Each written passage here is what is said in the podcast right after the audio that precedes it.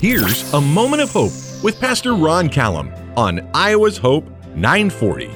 I'm Pastor Ron Callum, host of Hymn Time Sunday mornings on the new Hope 940. One of the most incredibly stressful things we encounter in life is relational conflict, but it can be overcome. I heard about a farmer who found a way to break down the conflict between some animals. He had a particularly aggressive dog and cat that just would not get along, so he put them together in a cage overnight, and the next morning they were friends. Well, maybe spending time together and trying to get along would be productive for humans as well. Conflict often results from unresolved hurts.